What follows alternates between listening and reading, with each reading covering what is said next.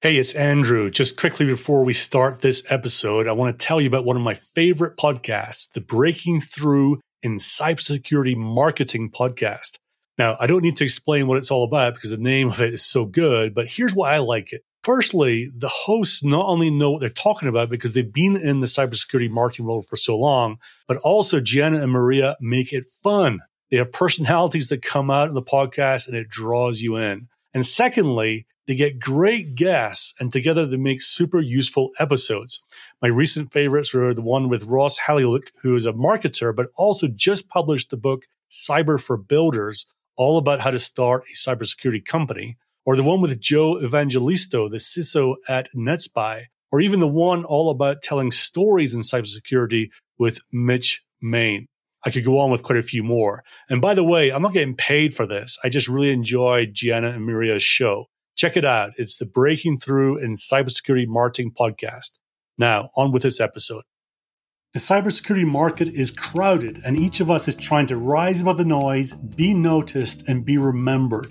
Today's guest is the go to person in the world for the idea of using strategic narrative to center a company and differentiate in the market. Done well, a strategic narrative will mean you will be perceived as the leader and go to company in a space. It'll inspire prospects to want to work with you, which is why I'm pleased to have as our guest today Andy Raskin.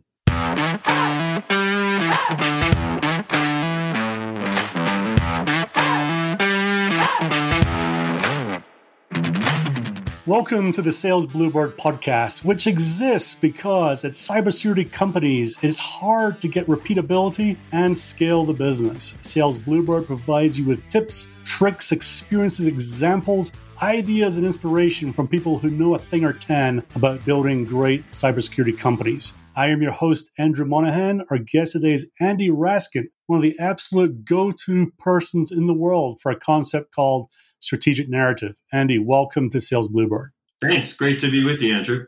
Yeah, I'm, I'm looking forward to this discussion, Andy. Uh, let me tell you why. A few years back, I don't know how, but I came across a post on Medium and the title you will recognize, which is The Best Sales Deck I Ever Saw.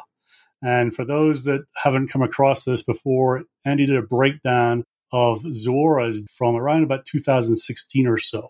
And for me, it really hit home, right? I, I love the way you broke it down. It gave me a different approach to thinking about in sales what I was doing. And it led me on a journey, frankly, into this world of using story, using narrative in sales situations and how we can be more effective as sellers doing that. And, and actually, a couple of years ago, I joined the the StoryBrand group, became a guide in their world just to get even better as much as I could around this whole area. So I'm looking forward to this discussion today because I think in the world that I live in, in cybersecurity, this is a, a much needed idea and much needed thing that people should be latching onto. However, Andy, before we get into that, let's talk about you. Let's learn a bit more about you and what you're into. I've got a list here of 35 questions. The good news is I'm not going to ask you 35 questions. I'm going to ask you to pick randomly numbers between 1 and 35 and I'll read out the question that corresponds to. Does that sound like a plan? Sure, I'm game. Okay, how about 18? 18. What's one thing you own that you should really throw out? one thing I own that I should really throw out is uh, first thing that's coming to mind is I recently replaced my garage door opener with a new one that's much quieter. But the old one, like, you know, how do you dispose of a like a garage door engine and like the big bar that, you know, so anyway, I own this old garage door opener and I should probably get rid of it. The irony is it's probably sitting in your garage, right? It is sitting in the garage, taking up space, getting in people's way. Another number between 1 and 35. How about uh, 4? Beach or mountains? Mountains. Yeah, because you can't ski on a beach. Well, you can ski on the water, I guess, but you can't really ski on the beach. Have You spent a bunch of time in the mountains somewhere in particular? I've done a lot of mountain sort of hiking, light mountain hiking, and uh, used to live in Japan, and I did a, a, lot of hiking in mountains there. Got to learn how to snowboard in Japan, and so yeah, I just like the cold mountain air, being up there. So I, funnily enough, lived in Japan as well, but I was three years old, so I don't remember it. oh wow, where were you? In Tokyo. Oh yeah, why, why were you living there? My dad was in international banking and he used to get posted to different places every couple of years. And we spent, I think, a year and a half, two years in Tokyo. Oh, cool. Do you remember it? No, I, I really don't. I see pictures, but I don't remember at all, unfortunately. Yeah. I'll have to go back, though. One more number between 1 and 35. 16. 16. What is one song you could listen to for the rest of your life? I really love, and this is going to sound so out of character for me, but I really love Toxic by Britney Spears. I think I could listen to that song, maybe not in the whole life, but uh, for a pretty long time. Because of what? The uh... Uh, the first time I heard it was I was doing a spinning class on stationary bikes, and I was like, whoa, like I just got super pumped. So it just gives me a lot of energy. That's the first time I've heard Britney Spears answer that question, Andy. So already you're standing out from the crowd with that answer. All right, well, let's get down to the business side. Let me frame up the conversation like this. I and the listeners work in the world of cybersecurity. And Momentum Group, which is one of the, I guess, investment banks in the space, they track 6,500 cybersecurity vendors in their marketscape and is a notoriously technical area, right? They're solving problems with technical solutions that are very in depth and you know they're innovating around technical boundaries and pushing the boundaries things like that what we end up with is highly technical products and highly technical founders and the obvious thing is how on earth does someone does a company coming to market really stand out from the crowd somehow sound different, be remembered for the right reasons by the prospects out there and actually get some business going. So it's an interesting kind of framing challenge for that we're all facing right now in cybersecurity.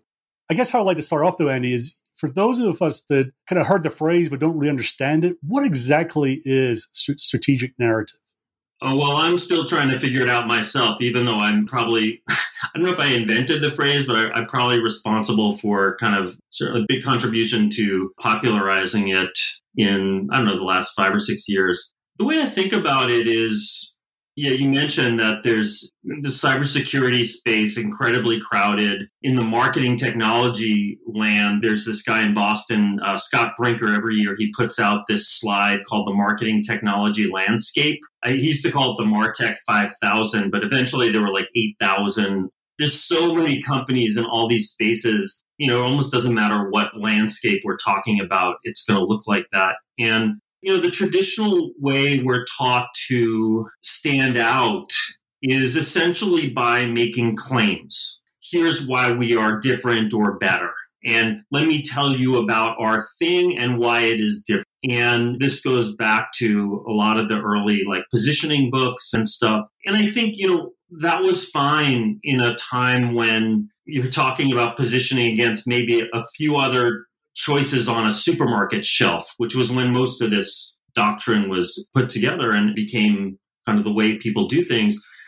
But it's, I think, starts to break down in these kind of hyper competitive spaces that you're talking about, like cybersecurity, like pretty much any, any SaaS space or other space, uh, software space now. Uh, because first of all, you have everybody screaming. Everybody's basically screaming their claims. We're different because of this, and you know maybe on a supermarket shelf, like you can kind of get the sense, okay, I, maybe they're fruitier or whatever. but now it gets so complex. I think the buyer has a really hard time understanding even whose claims hold water. Like it's almost impossible to judge those claims. Also, the speed at which innovation happens has become so fast that and that's partly why these spaces of course are, are so crowded but i think the this idea that oh our product is better because it does x y and z well the next competitor well they could probably build x y and z in a few days. Maybe that's not exactly true but i think as a buyer we kind of tend to start to think this. So this whole idea about how we stand out is i think starts to starts to break down if you're following the traditional way. And so I started to think about how that could work differently. And I started to see a lot of companies doing this, this different thing, which is what I call the strategic narrative, which is they're not talking directly about their stuff initially. You know, they get to it, they get to the, but they're starting by talking about this shift in the world. So the strategic narrative is a way of differentiating that is not first and foremost based on talking about how our stuff is different, but talking about what we believe has happened in the world and how that point of view or that narrative about the world is different. The example you mentioned, Zuora, is this company. People may know this now, but they were in a very crowded space of companies selling subscription billing solutions, you know, SaaS solutions. And most of the companies were essentially saying, "Hey, here's our feature list, and you know, here's why we're better, and we help you repeat the bill, and all kinds of." And Zuora started in a completely different place. They said, "Hey, we now live in a subscription economy. Used to be you sold things to people. Now they want the benefits of those things without the hassle of owning those things. And there's this major shift in the world and here's what it means for you. And oh, by the way, of course, you know, we've built our software that's all based on helping people win in this new world. And that structure is, is the structure that I use with all the teams that I work with when we're building the strategic narrative. So switching from what I call descriptive positioning, which is here's why our thing is better, to this narrative positioning, which is here's what's happening, here's this major shift in the world, and here's why the old tools weren't built for this and why we are. I was going to pick up on that. So, one of the things I read you wrote was category narratives evangelize a new discipline for winning while positioning the old one as obsolete. So, there's like two sides to that. The old way doesn't work anymore, and there has to be a new way. Did I get that right? Yeah, exactly. And you know, even you mentioned this word category. You know, there's a lot of talk about category, and and great. The way I think about it is less about like category. I'm building a taxonomy, a new taxonomy of stuff, which is kind of what category is, as much as like we're building a movement. You know, so if you look at Zuora, they really acted as if they're fomenting a movement among their buyers that's going to say, hey, you know, we're now against pure selling. We're now for subscription. And that was very controversial at the time. Less, maybe still somewhat in some industries, but less so now as it's you know been embraced.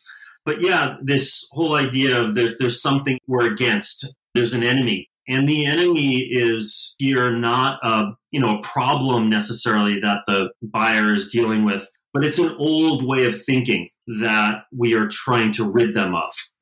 And when I hear the words movement, that to me is an emotional word, right? People join a movement to make big changes. This is not a, well, our little feature is a little bit different, right?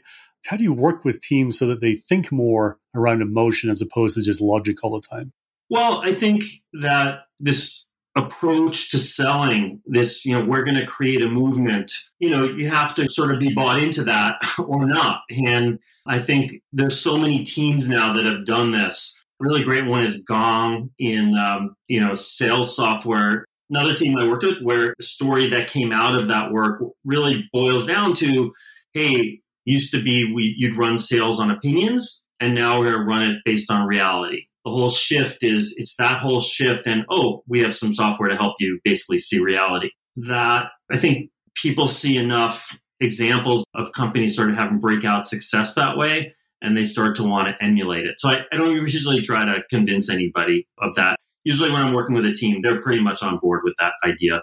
Well, let me dig into that a little bit. I mean, it strikes me working with a bunch of exec teams as well that I can see some characters that I've worked with that might be a little bit resistant to this idea of narrative versus, listen, we built this great product. it does amazing things. Uh, why aren't we focusing on that? Do you get a sense of that sometimes?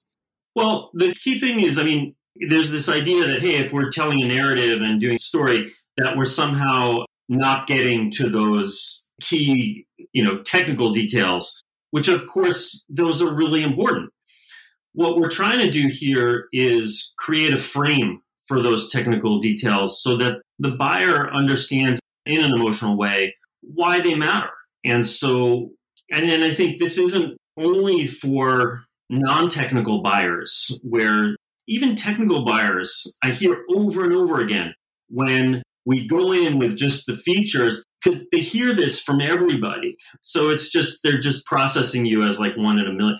But when you say, oh, hold on, let me tell this story about the world, like, is this happening to you? And they say, yes, let me tell you how it's happening. This kind of creates a connection and a frame for talking about the technical details that I think makes them hit home a lot harder. But yeah, I think there are certainly going to be people who are, you know, that's not something I want to do. And great, if that's the way it works for them, do what works for sure. Let's make this a little bit more real. I've got in my mind two different scenarios. One is the the earlier stage company; they're bringing a, a some sort of innovation to market. They've still got maybe a technical founder, and they're obviously working their ass off to just bring an amazing thing to market. How would a technical founder, technical CEO think about this? And at what stage of their development should it really be coming to the fore in terms of things they should be working on? Because they're not short of things to do either. Yeah, I've seen companies embrace this at different stages of their life cycle, but there definitely have been companies that have come to me exactly at the point you're talking about. A good example is a company called Elisity. The CEO is named James Winebrenner. And James joined Elisity, I think, a few years after the company was already up and running. But the, the founders, very technical founders, had built this really great solution. And they're if I were to summarize what the story they were telling, they would sort of say, hey, it's this meets this meets this. So it's like all these, they would say it's like all these combination of stuff together. And so essentially they're describing it and saying, hey, it has the advantage of this, the advantage of this, the advantage.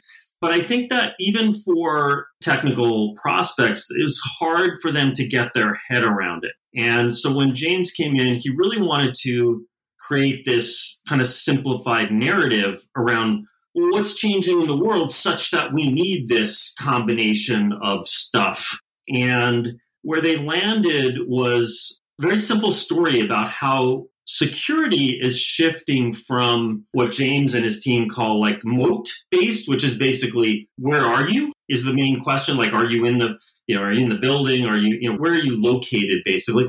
To a different question, which is like, what do we know about you? Meaning what do we know about your behavior and your identity and all these other kind of things over time.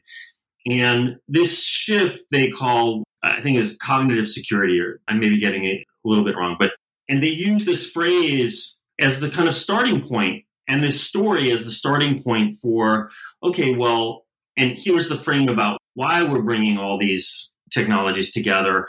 And from what i've heard from them like it just makes it a lot easier in sales for people to understand like okay well why do these things matter why are these people different all those kinds of things so in that world and andy you know what they're saying i'm just paraphrasing what i heard you say just now so their talk track with a prospect might be around the idea that you know, the shift that's happened or is happening away from the castle and moat concept to people and data is everywhere. And then that puts a different, it probably asks a whole different set of questions of the security and about how they deliver that. And Elisity probably has the answers for those questions or the way to help people understand those questions. Yeah, exactly. So you're shifting to a world of basically trust that's moat based trust to this trust that's, and they actually call it cognitive trust. So to trust that's based on our knowledge about you, not just, you know, are you in the building or are you in the network? And yes, like you said, that's a whole different set of questions. And you can see almost when you start to tell that story how a prospect might almost you can almost imagine like what the features would be and what the solution would offer. And that's what we're looking for in the strategic narrative is that it's not necessarily just sort of this simplifying story, but it's painting a picture in the buyer's mind so they're kind of rolling them in the movement. and, you know, hey, isn't this the way it's going? I mean, it's not. Maybe they say, you know what? We just believe in it should just be based on where you are. and okay, you've just disqualified that person as a prospect. And great, move on. Yeah. One thing I've heard you say around this is it's not a case of dumbing things down, right?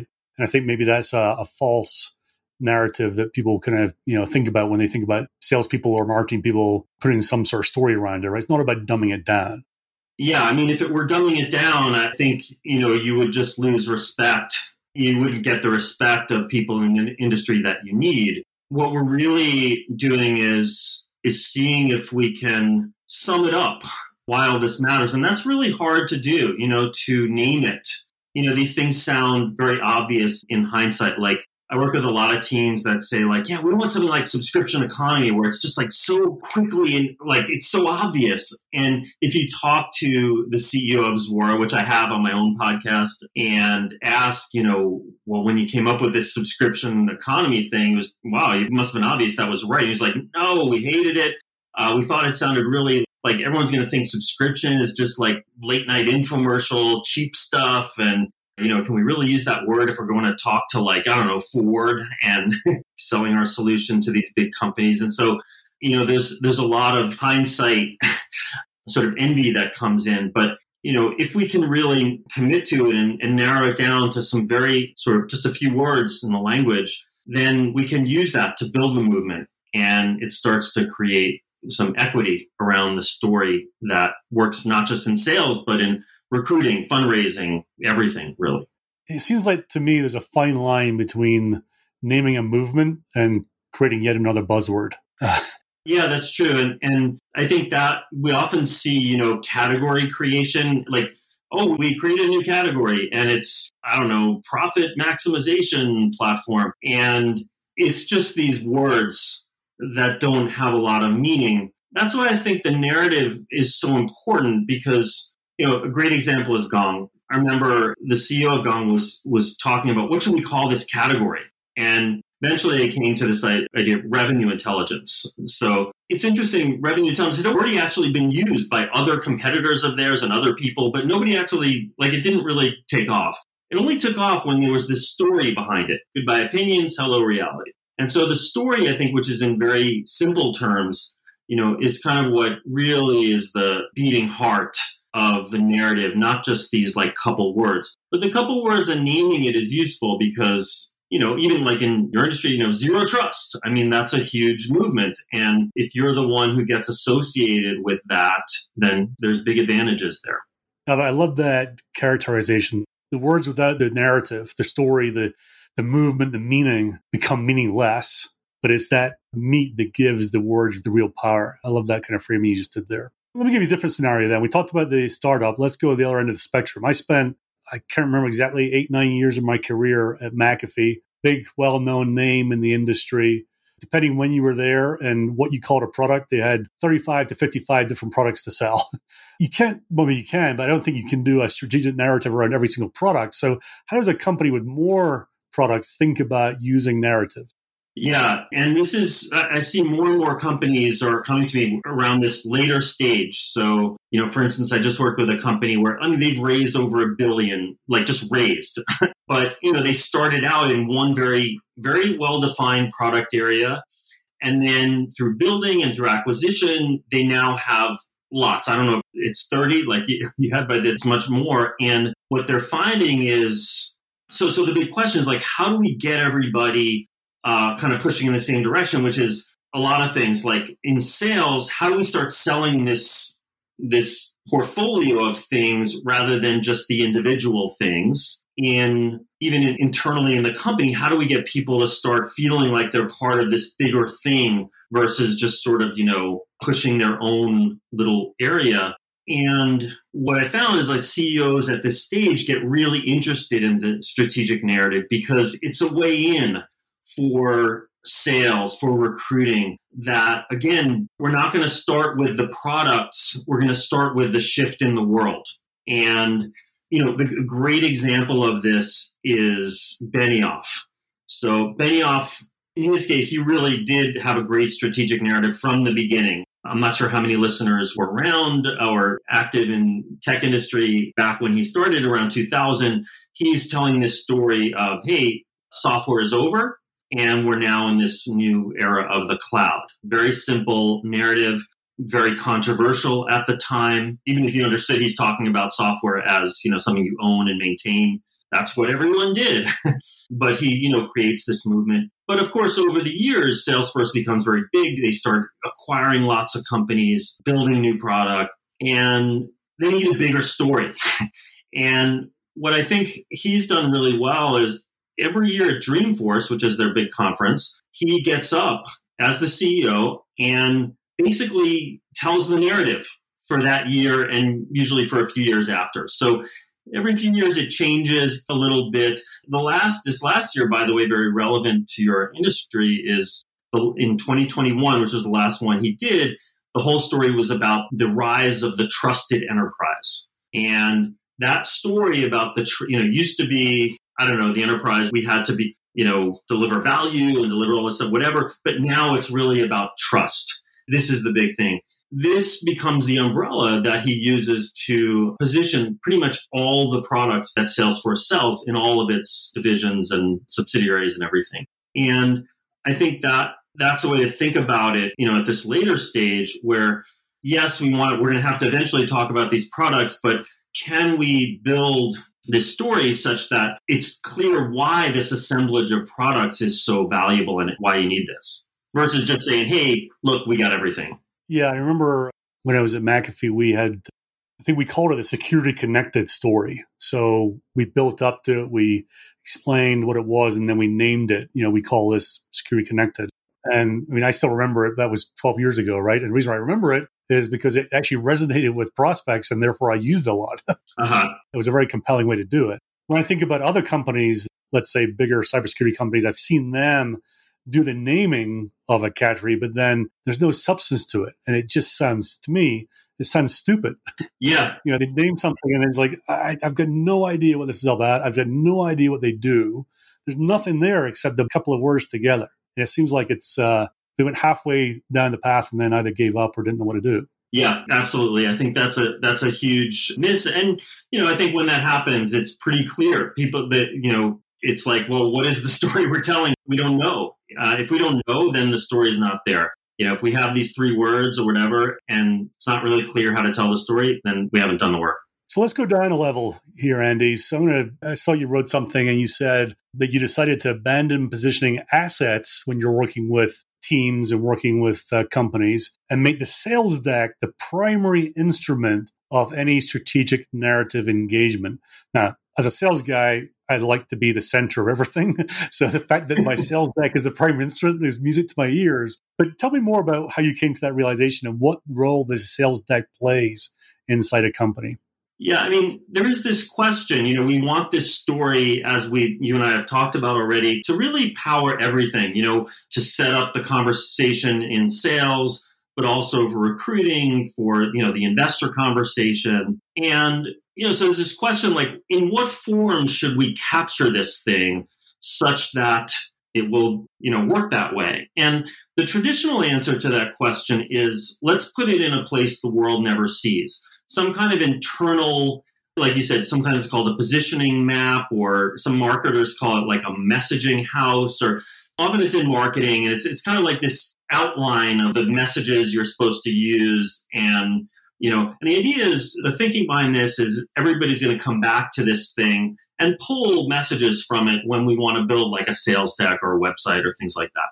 And I found that that would break down in my career, not only doing this, but in working in companies too, because, you know, first of all, a lot of people wouldn't go back to it, especially outside of marketing. They'd kind of do their own thing. And even if they did, I think it's hard for most people to take like fragment messages or, you know, like like sort of insights about who our customer is and then turn that into a compelling narrative and have it be concise and work and everything like that. And so when I started this work, I really thought about what would work better. And as you said, I came to the sales deck because I think the sales narrative is the core narrative. I mean, for investors, you know, who's the first person an investor is going to call for due diligence? They're going to call the customer and they're going to ask, why did you buy this thing? So they want to know the sales story the you know recruit for job candidates who want to you know, join the company they kind of want to understand the same thing like what are we making and why do people want it and you know what's going on there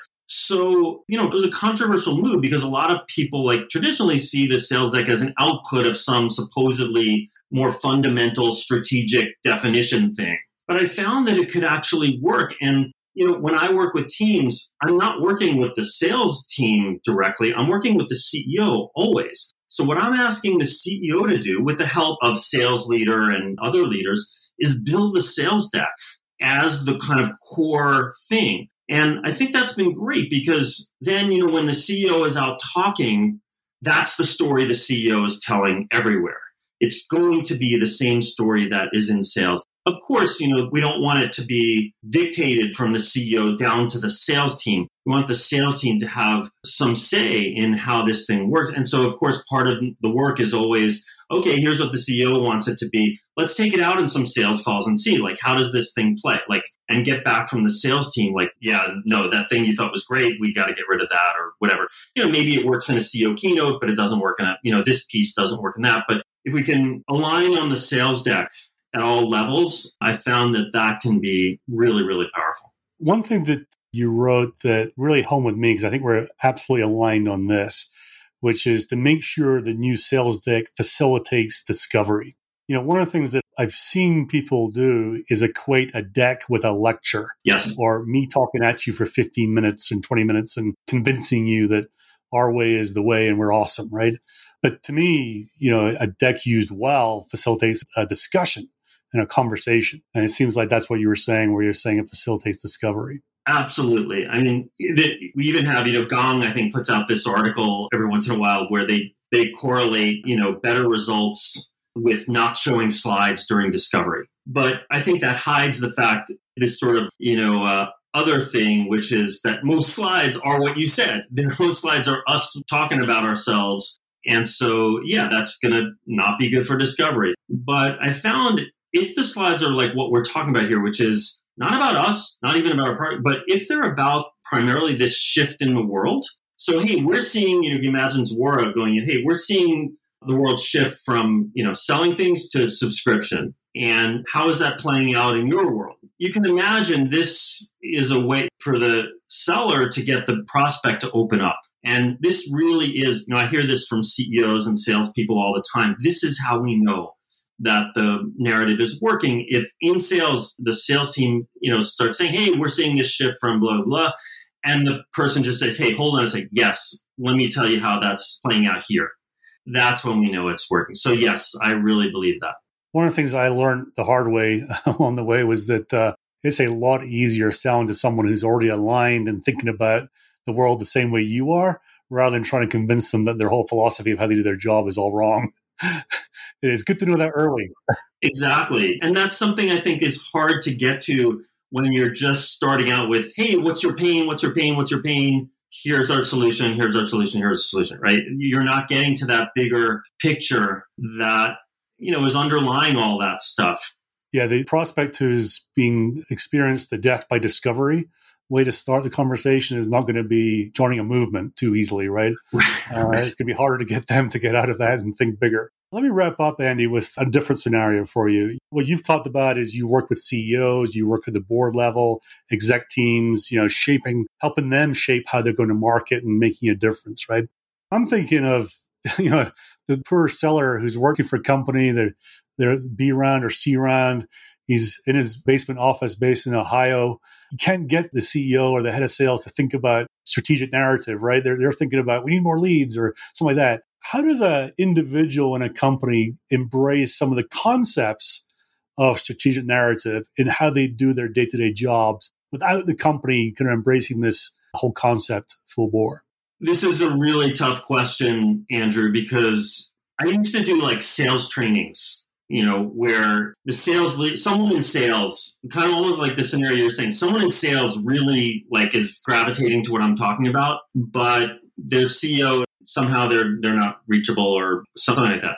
And so I'd come in and do the sales stuff. And what I found was yeah, there was some interest, and some salespeople would take it and sort of, you know, take the concepts and build a deck along the lines that I was describing. But I didn't see the long term impact and so I actually stopped doing those because I really believe this has to come from the CEO. And that's not to say that a salesperson couldn't, you know, take some of these principles, but you know, this one thing it only worked because the CEO is saying it, the marketing team is saying it, the, the engineering team is building to it, but everything is there. And so what I would say is if the, the leadership is not providing this story, ask them what it is maybe it's there and you don't, you know, you just came in and you don't know it.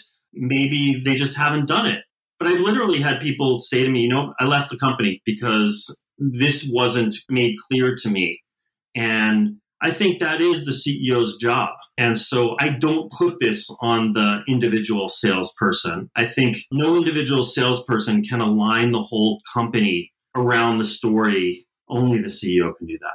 Yeah. Well, you know, Andy, as I said, in cybersecurity, there's so many companies out there doing their thing. One of the things that I really implore people I talk to about is, you know, at the very least, think bigger and more different, if that's even the correct English, uh, than you're doing right now, right? You're not going to differentiate with more white papers and another data sheet or something like that, right? You got to really think about how you're approaching the whole market and inspiring people to make a change. And to me, if I was uh, an exec at uh, an earlier stage company, this is the thing I'd be latching on to if they do want to get in touch with you, Andy, and, and have a conversation about how this might work for their organizations, what's the best way to do that?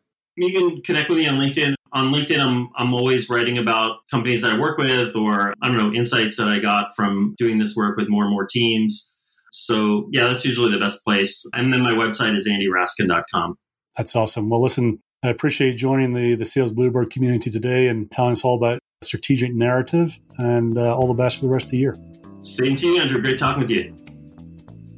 This was a conversation that I really did enjoy. I found myself nodding my head along to a whole bunch of things that Andy was saying, and I found his perspective to be very powerful. Now, I'm already bought into the idea of using story, strategic narrative, things like that in what we do in sales and in the company in general. I already bought into the idea. So for me, it was a case of understanding more about it and trying to draw the right learnings from Andy's experience. But for those of you new to the area, it really is a powerful way to think about how to drive the company and differentiate in the marketplace.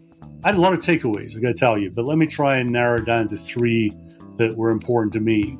The first one was the idea that the words that we use to describe ourselves, they need the meaning and the story behind them. Otherwise, they will just be empty buzzwords. Right. So, as I said, one of my questions is a fine line between what ends up becoming meaningless a buzzword and also something that has meaning behind it and inspires people to join a movement to go and do something different. And when I work with my clients, what I encourage them to do is you lead towards the name, right? You start with the narrative first and then you name it at the end. You don't start with the name. You don't start with what might perceived by a prospect to be the buzzword and then try and justify it, right? So to me, that's a very powerful way to do that. So that was one takeaway. The second one is, you know, what Andy was saying about this needs to be done at the company level with the full support, the backing, the political capital, the drive from the CEO, and maybe even the board. Otherwise, it can become very diluted and ends up not working as well as it should. You know, inside a company, there's lots of forces going on. There's lots of different things that are grabbing our headspace, right? And unless this something as big as this has the drive from the top, then it's very likely to be something that's going to be tried for a while. It might even be called a failure without the necessary support and guidance behind it. So I really like what he said about that. It needs to be driven from the CEO down. And lastly, you know, as a salesperson, I, I always like it when people orient around the sales deck, right? And that's what he was saying. You know, at the end of the day, something like that is used a lot. It's, it's used in front of prospects a lot.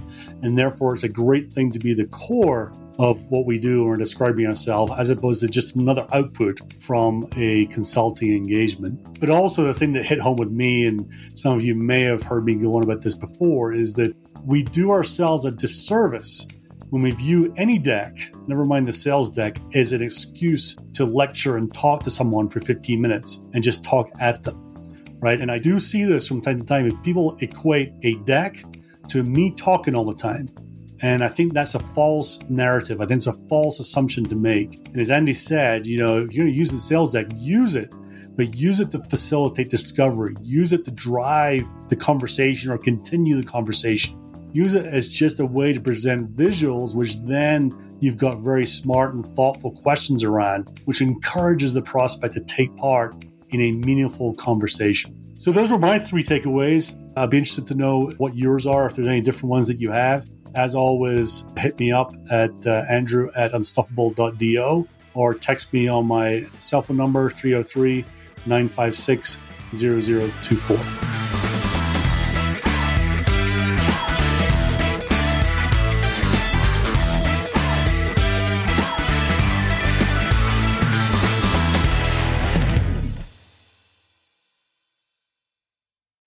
It would mean a lot to me and to the continued growth of the show if you could help get the word out. So, how do you do that easily? There are two ways. Firstly, just simply send a link to a friend. Send a link to the show, to this episode. Um, you can email it, text it, Slack it, whatever works for you and is easy for you. The second way is to leave a super quick rating. And sometimes that can seem complicated. So I've made it as easy for you as I can. You simply have to go to ratethispodcast.com slash cyber. That's ratethispodcast.com slash cyber and explains exactly how to do it. Either of these ways will take you less than 30 seconds to do, and it will mean the world to me. So thank you.